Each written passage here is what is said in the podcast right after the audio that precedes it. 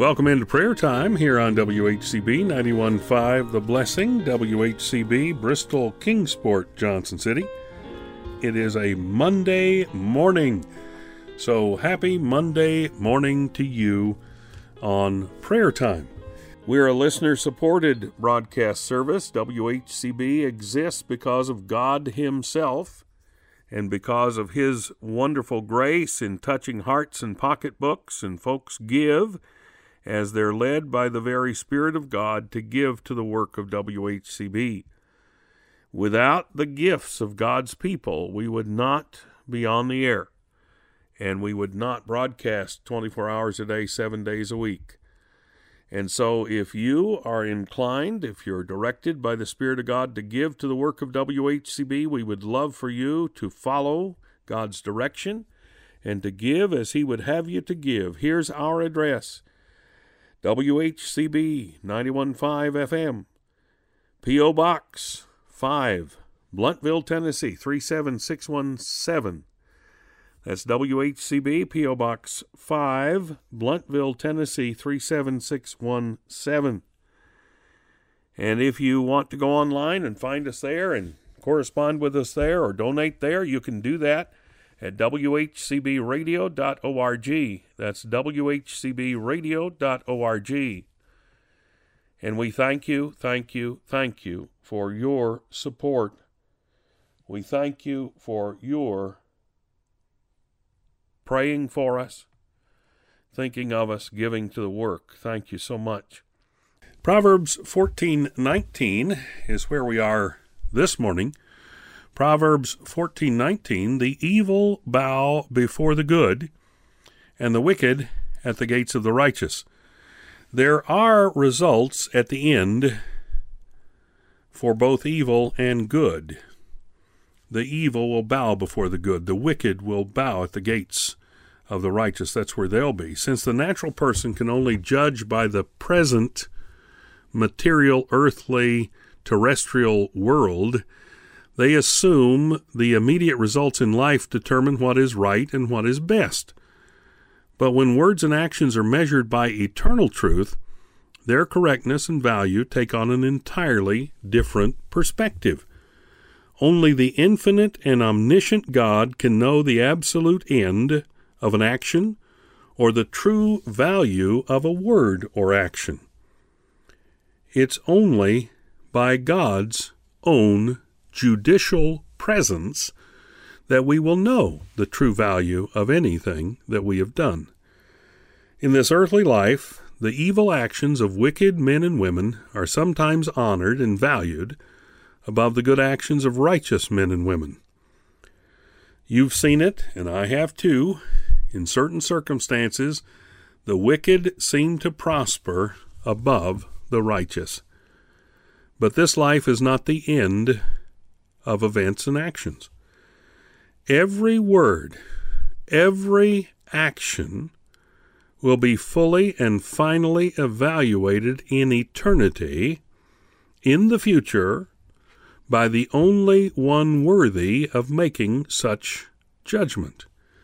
And that's God Almighty, the omniscient Lord. Jesus' rehearsal of the life and death of the rich man and Lazarus in Luke 16 provide a picture of the true end of the righteous and of the wicked.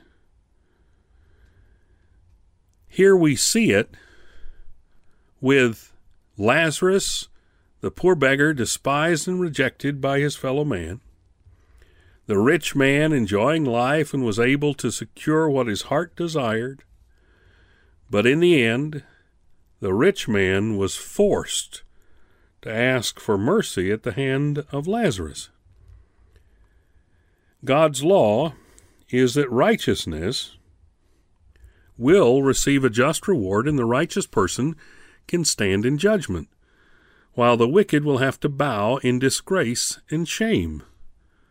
The righteous may not fare well in the earthly life, but they are assured of God's honor and exaltation in the eternal life.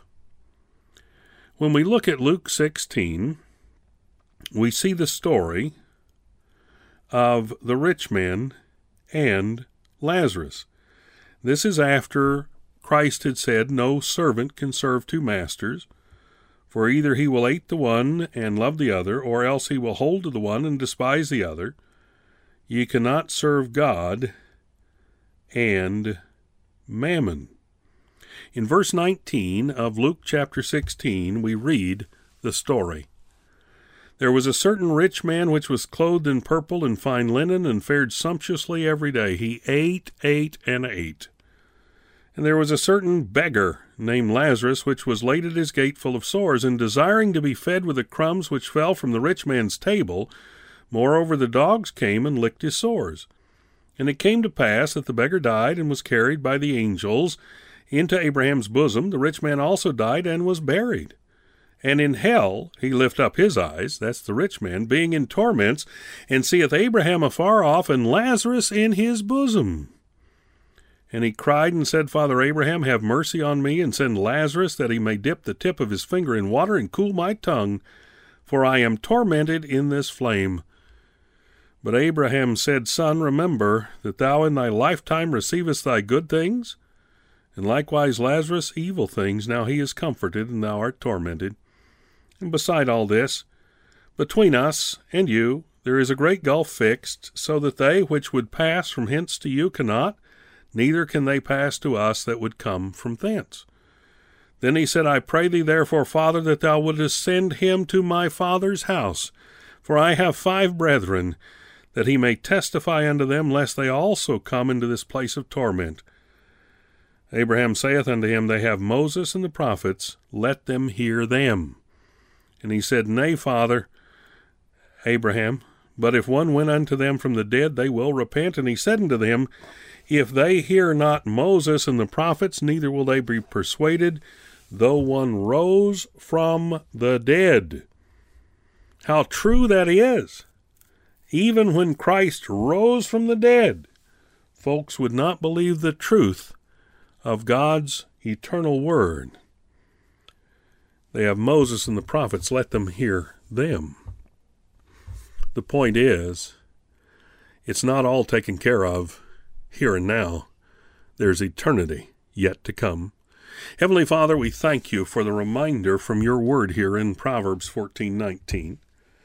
We thank you for teaching us once again from your word. I ask that you would open our hearts, our ears, our minds, our understanding to your teaching today, and that we would be faithful in not only hearing but also uh, appropriating your word for our lives and using it as you would have us to. We ask that you would continue to make provision to keep us on the air and doing the job you've called us to do. And we pray for these that are praying with us that you would make provision for them today as well. And we thank you, Father, in Jesus' name, the name that is above all names. Amen and amen.